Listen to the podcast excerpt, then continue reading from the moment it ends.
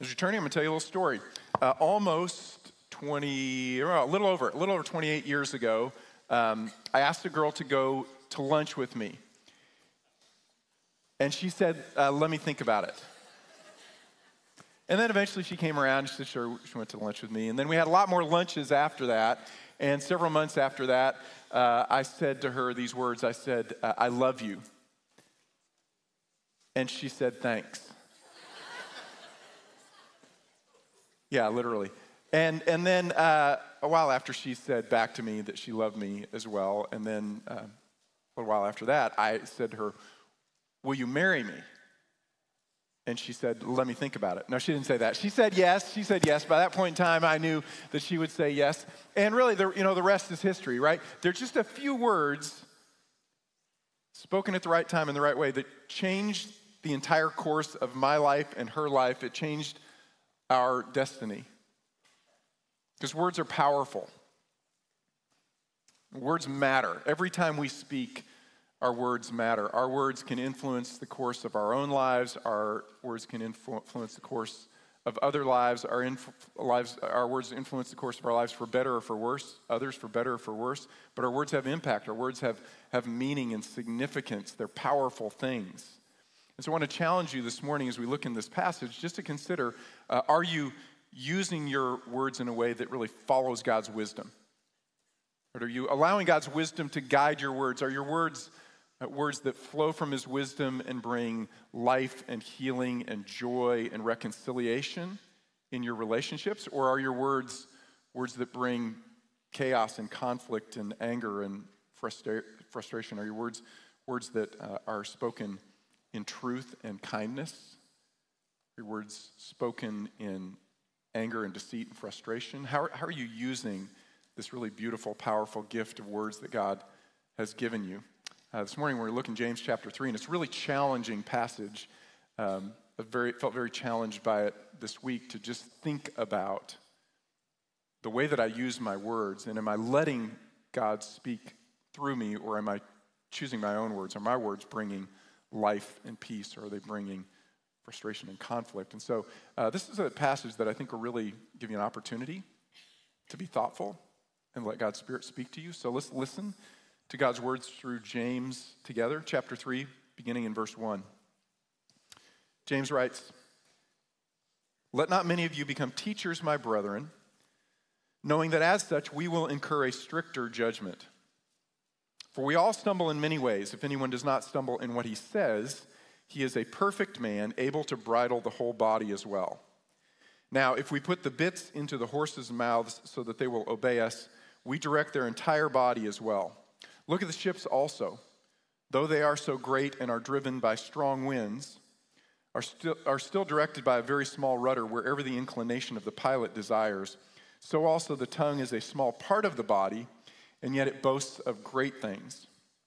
See how great a forest is set aflame by such a small fire. And the tongue is a fire, the very world of iniquity. The tongue is set among our members as that which defiles the entire body sets on fire the course of our life, and is set on fire by hell. For every species of beasts and birds, of reptiles and creatures of the sea is tamed and has been tamed by the human race, but no one can tame the tongue. It is a restless evil full of deadly poison. With it we bless our Lord and Father, and with it we curse men who have been made in the likeness of God. From the same mouth come both blessing and cursing. My brethren, these things ought not to be this way. Does a fountain send out from the same opening both fresh and bitter water? Can a fig tree, my brethren, produce olives, or a vine produce figs? Nor can salt water produce fresh. Words matter. Our words matter. What James is going to tell us first is this our words carry danger. And that may sound a little bit dramatic to you, but listen to these words from Proverbs chapter 18, verse 21. Solomon writes, Death and life are in the power of the tongue. Death and life are in the power of the tongue. Our words matter. Our words are powerful. Words are powerful.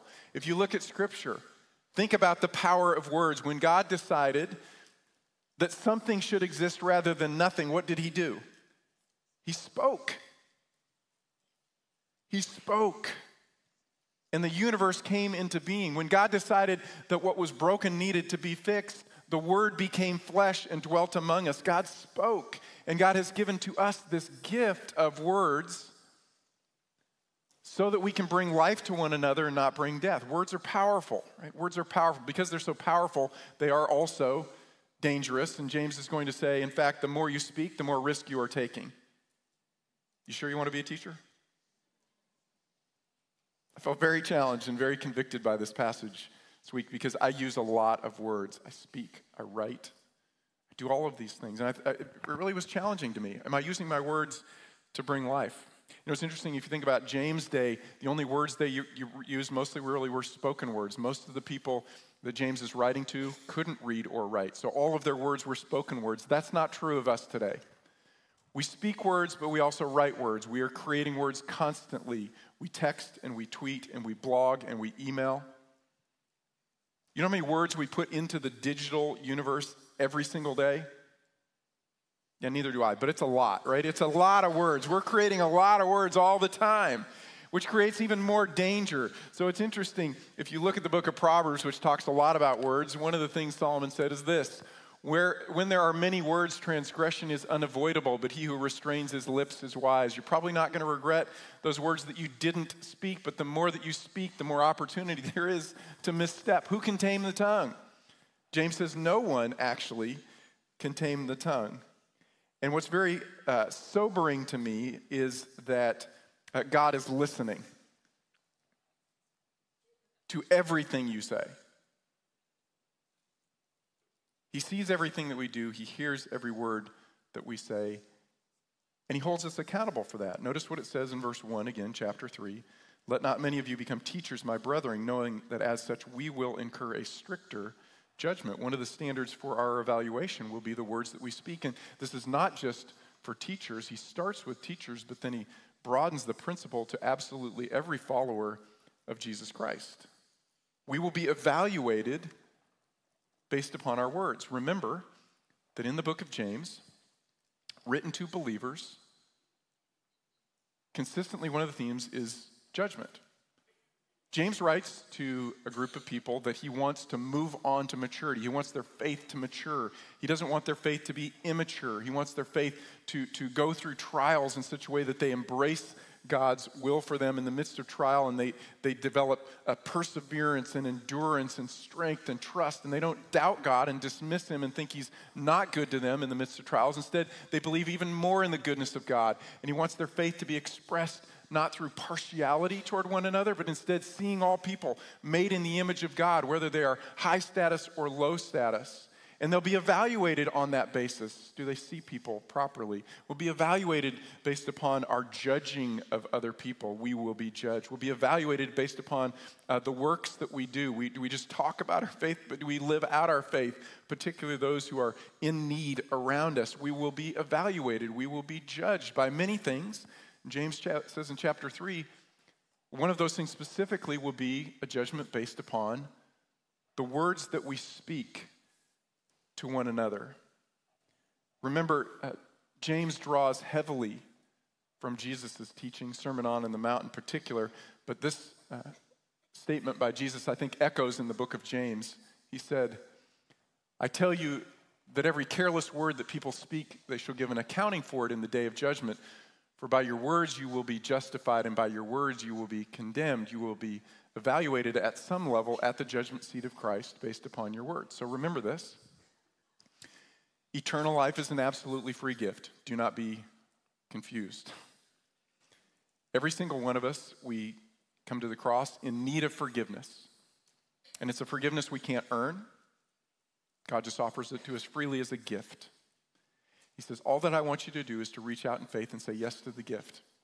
When you say yes to Jesus, he removes your debt of sin because he paid it on the cross. He gives you the gift of eternal life. It is an absolutely free gift. But what he wants for your life is not just that you escape hell, but that you grow up into maturity, that you reflect God in absolutely every area of your life, the good deeds and also the good words.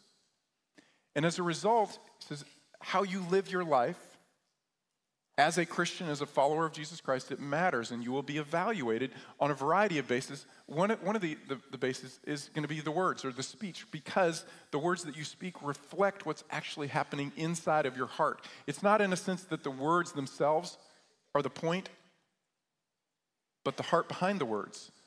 As Jesus said just a few verses earlier, for the mouth speaks out of that which fills the heart. You know what a person uh, loves or hates or values or dismisses based upon the words that they say. And how difficult is it in the environment in which we live? Have you ever hit send on a text and immediately thought, ah, I wish I could get that back?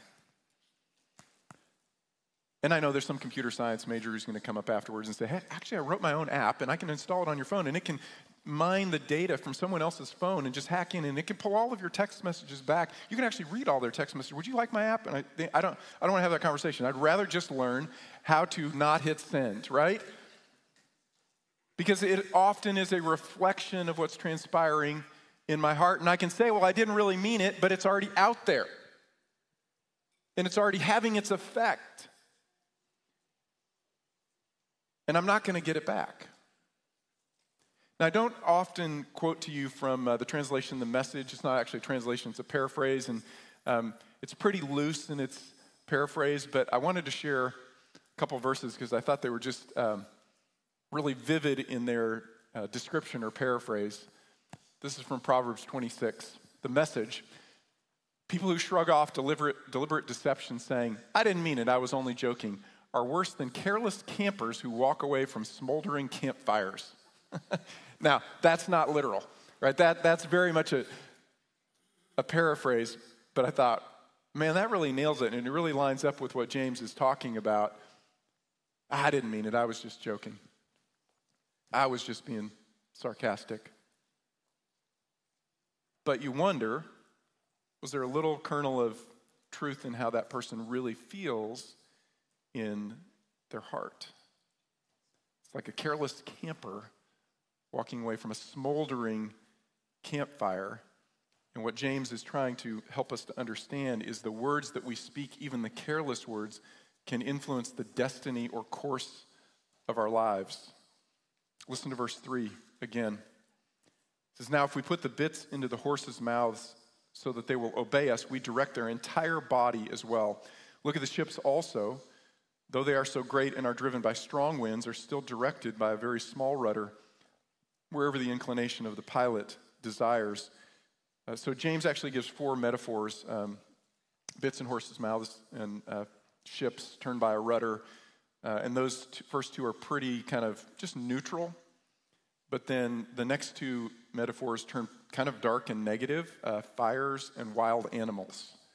So listen, verse 5. So also the tongue is a small part of the body, yet it boasts of great things.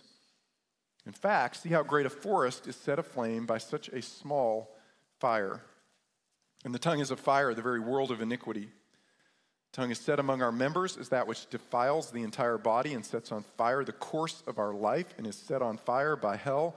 For every species of beasts and birds, of reptiles and creatures of the sea is tamed and has been tamed by the human race but no one can tame the tongue. It is a restless evil full of deadly poison. Now, James is obviously using a little bit of hyperbolic language, but, but his point is this you can just have a small spark and you can set a forest on fire. You can wreck your life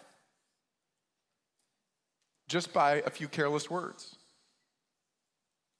Politicians and pastors have gone down in flames with one careless word, one careless tweet, one careless email one careless word, spoken or written, says can change the entire course of your life. So again, he's mixing these metaphors together to say, look, it's just a small rudder, and the tongue is small, but it can direct the course of your life, and it can direct the course of your life for better or for worse. In fact, what he's really drilling down on is the worst part of it. You could set your life on fire. You could burn down your own house.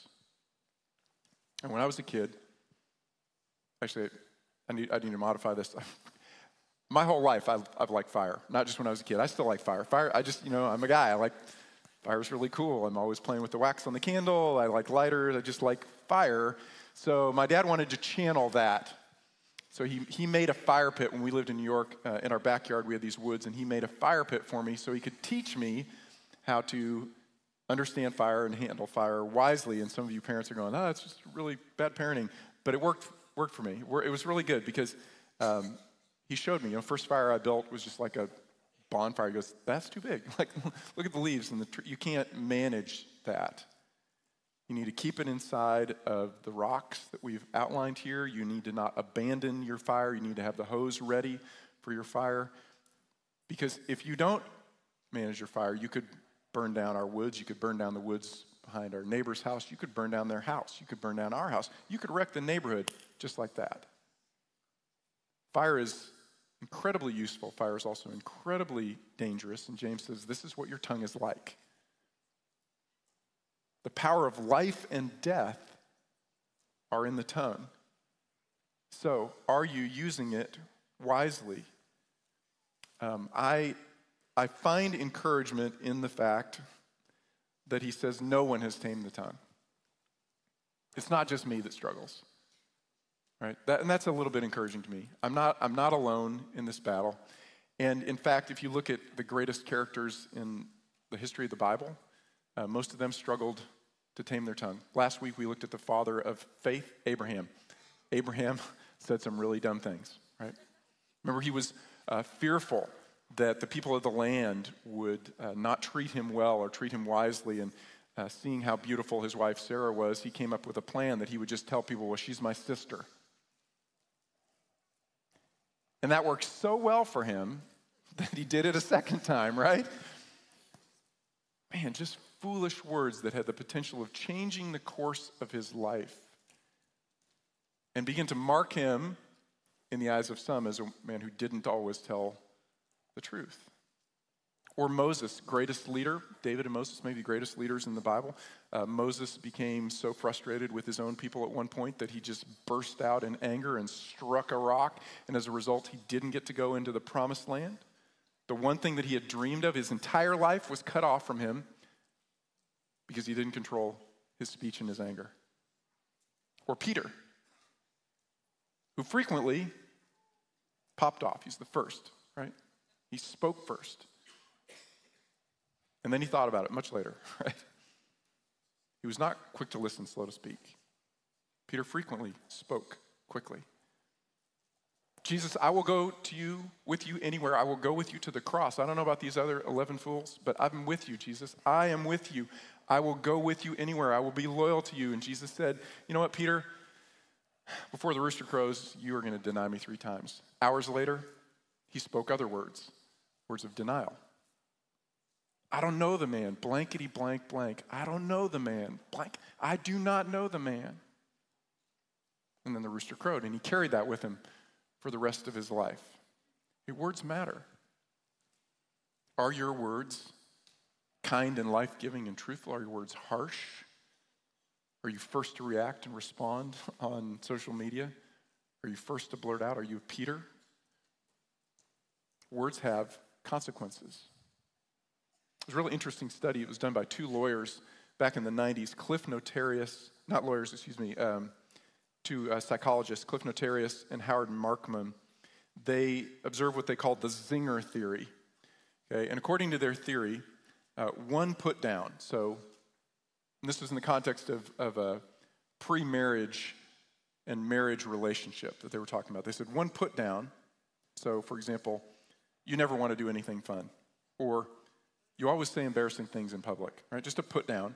One put down in the context of this very intimate relationship can undo or erase 20 acts of kindness in terms of relational trust that's been built, right? You can just you can wipe it out just like that.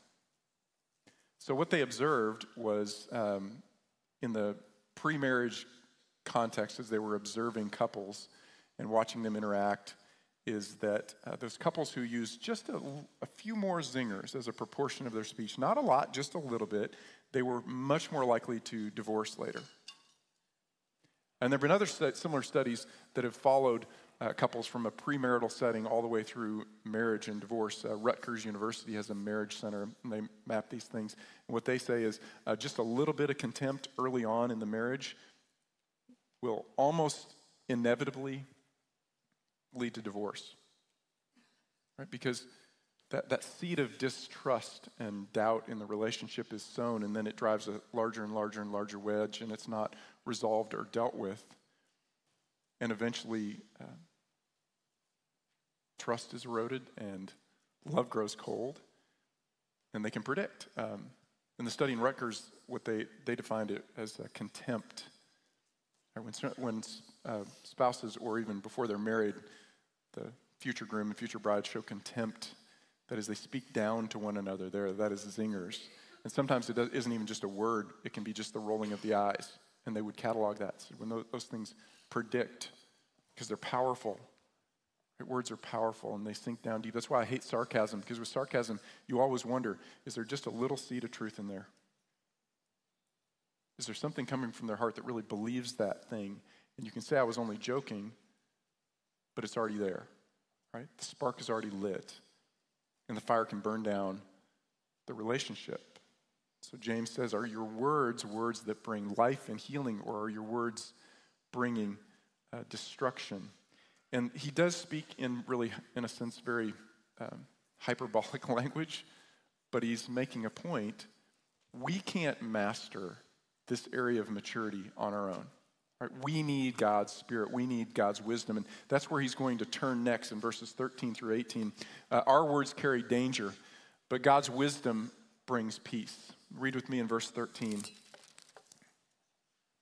Who among you is wise and understanding? Let him show by his good behavior his deeds in the gentleness of wisdom.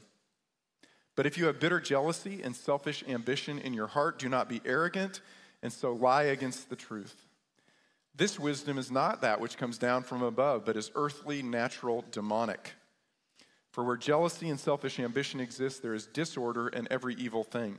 But the wisdom from above is first pure, then peaceable, gentle, reasonable, full of mercy and good fruits, unwavering, without hypocrisy. And the seed whose fruit is righteousness is sown in peace by those who make peace. James is saying, okay, so who among you is wise and understanding? Okay, you think you've got this figured out and you really think you want to be teachers? How about fewer words and more action? Because eventually your words are going to reveal their source. Our words are like, are like seeds that are planted in the ground, and eventually the plant comes up and the fruit is born. And through our speech, it reveals the source of our words. And there are only two sources, James says, and that is ourselves or God. And in fact, he describes one uh, type of wisdom as he says it's earthly, it's natural, it's demonic. It is wisdom from below, it is earthly. It's just focused on the here and now. It's not thinking about God's will and God's way, way in eternity. It's not looking through the temptations and the trials. It's just right here. Get what I need right now. It is uh, natural, he says. It is literally, it's soulish. That is, it is selfish. It's a person saying, wisdom or the way to live is for myself. It is, he says, demonic. Notice that echoes what he said earlier, chapter 3, verse 6. The tongue is a fire, the very world of iniquity. The tongue is set among our members as that which defiles the entire body and sets on fire the course of our life, and is in fact set on fire by hell. What is the nature of, in a sense, uh, demonic wisdom? Is it's a wisdom that grasps for itself. Right? It's a wisdom, wisdom that's, that's taking, not giving. So let me remind you there's another interaction that Jesus and Peter had where um, Jesus had some followers and they were uh, saying, well, he's, Jesus is, uh, he's the prophet Moses, Moses promised. He's Elijah, right? Who is he? Maybe he's Messiah. And, and people were just stirring around, not sure. And so Jesus came to his disciples and said, But who do you say that I am? And Peter, always first to speak, he says, You're the Christ, you're the Messiah, you're the Son of the living God. And Jesus says, Nailed it. Well done, Peter. You are Peter, And upon the rock of this profession you've just made, I will build my church, and the gates of Hades will not prevail against it. Man, Peter, you nailed it, right? So Peter's like, yes, boom, boom, thumping his chest, right? Serious theological flex on the other 11. Here we go. Peter, you are the man. He is, he is riding high. And then Jesus says, but I need to tell you something else. Yes, I am the Messiah, but I'm going to suffer. I'm going to be rejected. I'm going to be crucified by this generation in three days, rise again. And Peter says, Jesus, I'm Peter. On this rock will you build your church? That's not going to happen. That's not the way. You're not going to a cross. I don't want that for you, but I sure don't want it for me. I'm not, I don't want to follow a Messiah who's suffering and rejecting, rejected. That's not my way. That's not right. And what does Jesus say to him? Get behind me, Satan. Oh. yeah. All that flex gone. Get behind me, Satan. Now, Peter was not literally Satan. Satan's fallen angel. Satan, Peter's a man, right? They're, they're different beings. But what he's saying is, Peter, you are serving the function of the adversary in my life right now because you're tempting me to avoid the cross. And that's God's will for my life. Your words are demonic because they're tempting me to grasp something for myself apart from God's will for my life, which is to go through the cross. You're tempting me to follow Satan's plan for my life and not God's plan for my life. You are taking from me, and you're tempting me to be a taker not a giver. Remember when Jesus was in the wilderness, there were three areas of temptation that were put in front of him. Satan came to him after having fasted for 40 days and 40 nights and in his hunger, Satan said to him, Make the stones into bread. Take something for yourself. Jesus, you know you can do it. I know you can do it. You made the manna in the wilderness. Take for yourself. And Jesus says, Man shall not live by bread alone, but only by every word that proceeds out of the mouth of God. What God has given me right now in this moment, even in my hunger, what God has given me, that's enough. I choose God's way, I choose God's wisdom. I don't need to grasp anything for myself other than what God has given to me right now. I'm content. Even though I'm struggling, I'm content. I trust my Heavenly Father. And then he took him up on the pinnacle of the temple. He said, Jump down, prove when the angels come and they swoop you up, prove in front of the crowd below in the marketplace that you're the Son of God. And he said, No, you don't put God to the test. It's not what we do. Then he showed him all the kingdoms of the world, and he said, All these kingdoms have been turned over to me right now. And I'm willing to just give them to you right now. All that you have to do is worship me. And you can avoid the cross and you can get the kingdom. Take it for yourself. And you know, Jesus, that's God's plan for you to eventually have that kingdom. Why don't you just take it right now? Why don't you take it now for yourself and avoid all that pain and suffering? Take it now, right? Take it now. It's earthly, that's natural, it's demonic. It's taking something for yourself rather than receiving what God has given in this moment. And if we are if we're void inside, right, and we're listening to our own wisdom and earthly wisdom, then there's going to be an emptiness in us, and we're going to use our words to get something for ourselves. And that's what's happening. So the teachers that James is referencing here, it's not that they're teaching false doctrine. The problem is that they're teaching from motives that are not filled with God's wisdom their motives are to grasp something for themselves, to use the position and the power of their words to take from the people rather than to give. Notice again what he says. But if you have bitter jealousy and selfish ambition in your heart, do not be arrogant and so lie against the truth. Right? You're trying to take from one another. You're bitter and you're, you're jealous. Uh, Paul dealt with the same thing the preachers that followed behind him from city to city, he said, Some, to be sure, are preaching Christ even from envy and strife. Exactly the same vocabulary. You're jealous, you're taking. And You're even using your words to take something from people rather than to give to them because you're not full with what God has given you. So, are you bitter and jealous and envious? Uh, last night, my wife said something to me that wasn't related to this at all. We were just we are talking about completely unrelated topic, and she said, "You know, Um, in our, our little Christian culture that we live in now, sometimes we'll hear, we'll hear people say, or we'll say ourselves, you know, I'm really struggling with comparison. You ever say that? I'm struggling with comparison. And that just sounds like just such a bland struggle. Okay, I'm struggling with comparison. I need to get over struggling with comparison. She said, You know, I think translated into biblical terms, that means I'm jealous and envious. I was like, Ooh. Wow. Ah, yeah. Struggling with comparison. Meaning, I want what you want, what you have. I want that for myself. That's envy, that's jealousy. It's not just comparison. Right? And that will eventually be reflected out of our hearts into our speech. So, are we content with what God has given us, or are we jealous and are we envious? When somebody else gets a date and you don't, how do you feel? When someone else gets married and you don't, how do you feel? When someone else gets a job and you don't, how do you feel? When somebody gets a promotion and you don't, how do you feel? When somebody gets a nicer house than you have and you can't move, how do you feel? When somebody has good health and you don't, how do you feel? Right? Eventually, what James is saying is that that jealousy in our heart will be reflected out through our words. If we're not completely content with what God has given us in, the, in this life, we will use our words to grasp for things, right? To grasp rather than to give. And notice the result, verse 16.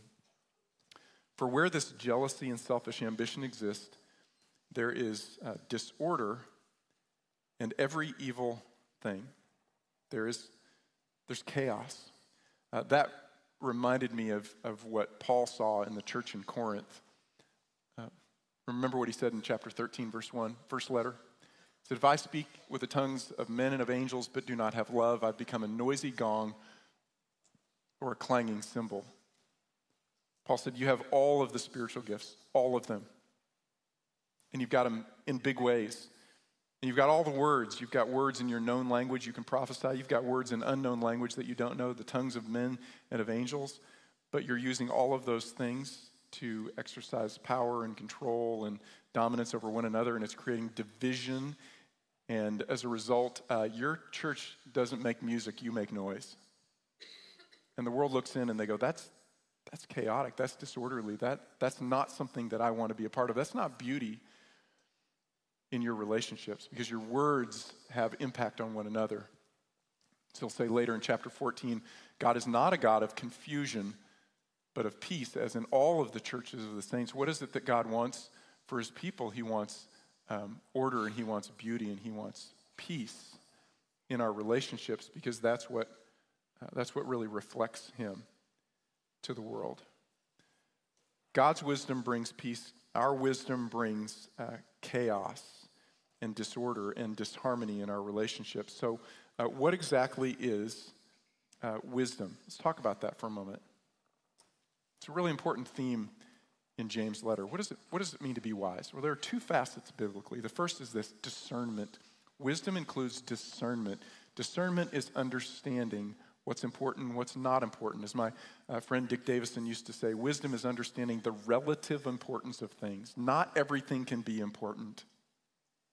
Not everything can be important. And, and wisdom is discernment, it's knowing which things matter, which things matter the most. That is wisdom, uh, it's discernment. Listen to Paul's words in Philippians chapter 1. He said, This I pray for you, that your love may abound still more and more in real knowledge and all discernment, so that you may approve the things that are excellent. So Paul says, This is what I want for you. I want, want your, your love, your relationships to abound more and more and more in real knowledge and in all discernment, so that you literally may test and approve the things that differ. That is, the things that actually matter, that you can, you can understand the relative importance of things. I pray that you would have uh, discernment in all things. Or listen to this description of Daniel. Is an extraordinary spirit, knowledge and insight, interpretation of dreams, explanation of enigmas, and solving of difficult problems were found in this Daniel. Uh, this observation was made by Belshazzar's mother when Belshazzar is freaking out. He sees the hand on the wall. What, how do we know what this means? And his mom says, Hey, relax, there's a wise person in our midst. And they bring in Daniel, and Daniel says, What? It's not me. All wisdom comes from God. He is the source of all wisdom. He knows all things. He sees all things. He knows which things are important and which things are not important. He has all discernment. He has all wisdom. And so the book of Proverbs will tell us the fear of God is the beginning of wisdom because if I fear God most, then I understand that everything else is secondary. And I don't give myself to these secondary things. I give myself to God, and everything else lines up below that. That's discernment. That's an aspect of wisdom. There's a second part of wisdom, and that is skillful living. That is putting your discernment into your life, actually living it out in your life. Notice how uh, J.I. Packer synthesizes these two ideas. He says, Wisdom is the power to see and the inclination to choose the best and highest goal together with the surest means of attaining it. That is, wisdom is discernment, but it's not just discernment, it's putting the discernment into the choices that you make and into the words that you speak. It's living it out. So, wisdom is literally skillful living in the book of Hebrews. I mean, in the Hebrew language, it is skillful living. It's not knowledge or education or intelligence or a certification on the wall. It's living in a, a pattern that's consistent with God's priorities and values. And what we're told throughout the book of Proverbs is that that works, right? That's the right way to live life. I, I actually read Proverbs always. I'm, there's never a time that I'm not. So I may be reading Bible in the year, but I'm reading Proverbs. I might be reading the book of Philippians, but I'm reading Proverbs. Every day I read Proverbs because I want to be wise, right? I want to, I want to live my life in a way that, that actually aligns with God's purposes. And I love chapter 8 in the book of Proverbs because uh, in that chapter, wisdom is personified as this, this beautiful woman. And, you know, she's inviting people to come to her and learn from her. And then she makes this, this comment. She says, when, when, even before God created, I was with him. And then when he began to create, I was with him. I was with him the whole time. I was like a master craftsman. The idea is this as a master craftsman, God is just weaving and working wisdom into absolutely everything that he makes. So wisdom is it's in the natural order of things, it's in the relational order of things, it's in the stars, it's in the sun, it's in the moon, it's in us. It's woven throughout. This is the way that life works. And if you go with the flow of God's wisdom, it works. It's not a promise that you will live longer or be wealthier, but it is a promise that all of your relationships will work better if you go God's way. Earthly wisdom is selfish, it's taking. God's wisdom is giving, it's blessing, it's healing. Earthly wisdom creates chaos and disorder and disunity, and James says every evil thing. God's wisdom creates peace and it creates healing Notice again what he says in verse 17. The wisdom from above, God's wisdom that God possesses and he offers to give to us freely. The wisdom from above is first pure, then peaceable, gentle, reasonable, full of mercy and good fruits, unwavering, without hypocrisy. So, if I can synthesize each of those characteristics, what he's saying is uh, God's wisdom is for the good of the other, not grasping for the self. And the word that he uses there for unwavering is from the same root as the one who wants wisdom. Let him ask in faith without any doubting.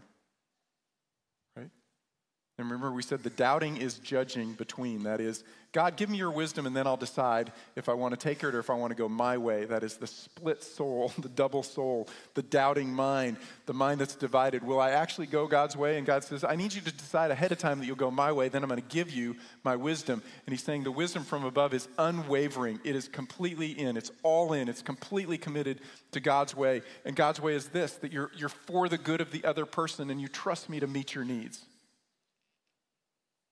then your words are going to bring life and they're going to bring healing. Because I've woven wisdom through the fabric of the universe, and my way works. Always. Hold your place here in James and turn to Philippians chapter 2. Philippians chapter 2. And let's read in verse 3. Paul says, Do nothing from selfishness or empty conceit. Does that sound familiar? It's exactly what James just said. Do nothing from selfishness or empty conceit, but with humility of mind, regard one another as more important than yourselves. Do not merely look out for your own personal interests, but also for the interests of others. Have this attitude in yourselves, which was also in Christ Jesus, who, although he existed in the form of God, did not regard equality with God a thing to be grasped, but he emptied himself, taking the form of a bondservant and being made in the likeness of men. Being found in appearance as a man, he humbled himself by becoming obedient to the point of death, even death on a cross. Paul says, Listen to God's wisdom. And it's a paradox, but if you put others above yourself, your life will be better. Have this attitude in yourselves, which is also in Christ Jesus, who, although he existed in the form of God, didn't regard that equality with God as a grasping thing, because our God is not a God who grasps, he's a God who gives. And that concept is one that's just in the last like four or five years just been running through my mind and really reshaping how I think of God. It's just a, it's just a remarkable thing to me to think that the creator of the universe made us not because he had any void in himself, right? He didn't need us to exist. He was whole in, in and of himself. He didn't need us. He didn't, he didn't make us so that we could give something back to him to make himself complete. He wasn't lacking in anything. He made us so that we could experience life. He made us to bless us. He made us to give. So, what is our God by nature? His, his personality, his character is that he's a God who gives, not a God who takes, which is, which is unlike any God ever conceived of in any other religion. In the other religions, their gods are always gods who make people so that they can take from people. And our God made us so that he could give to us.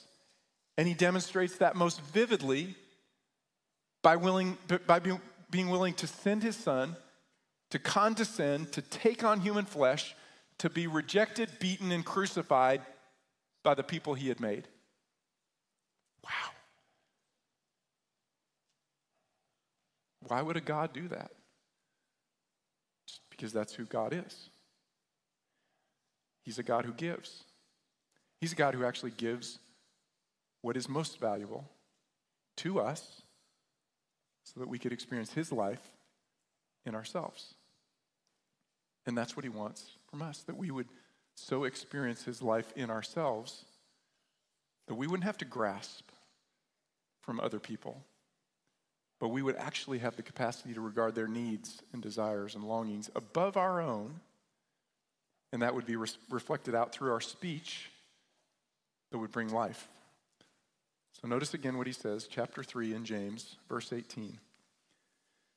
It says, The seed whose fruit is righteousness is sown in peace by those who make peace. Your speech is like a seed, it goes into the ground, and its source will eventually be revealed. God's wisdom plants a seed that brings peace. Remember, James' background is entirely Old Testament. That's his Bible. He thinks peace, he thinks shalom, which isn't just the absence of conflict, it is the fullness of God's blessing. And James says, This is what you can do with your words for one another.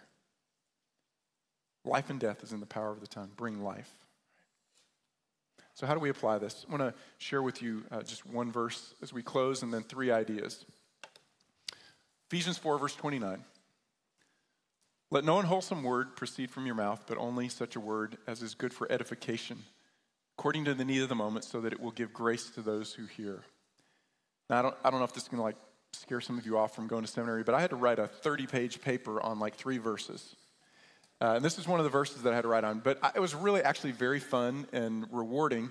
Uh, but as I was digging into this verse in particular, like I'm pulling apart every single word, I'm doing word studies on every word, I learned that word unwholesome uh, would often refer to rotting fruit.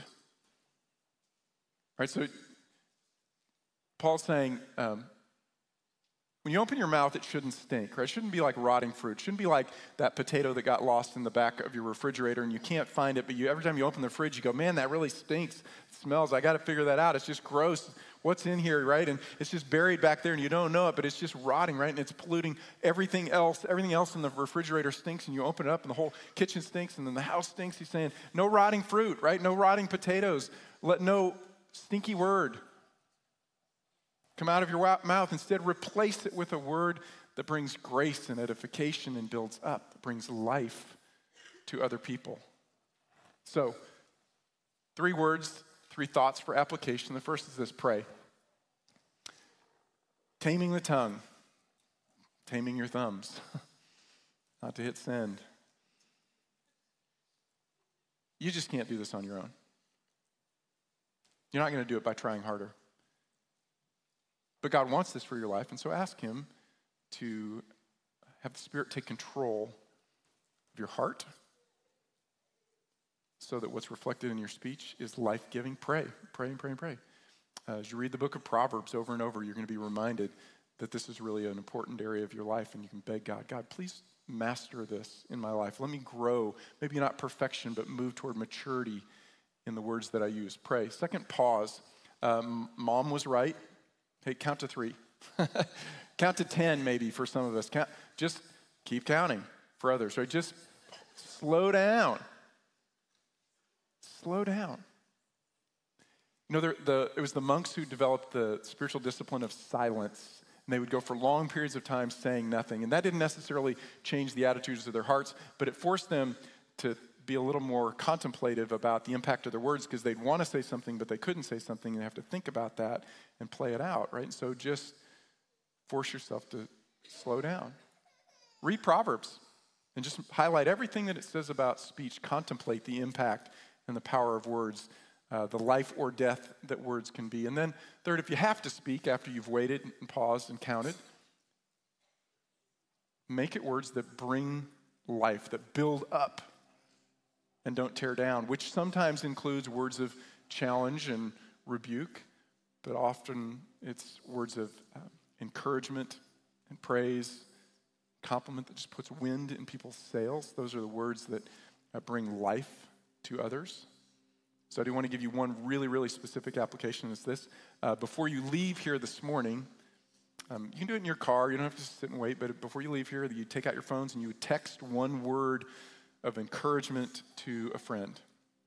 Start building that muscle to hit send on those words that give life and not withhold those words that give life.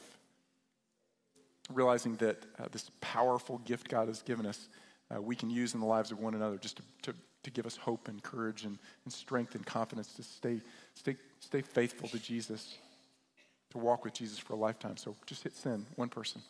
Let's pray.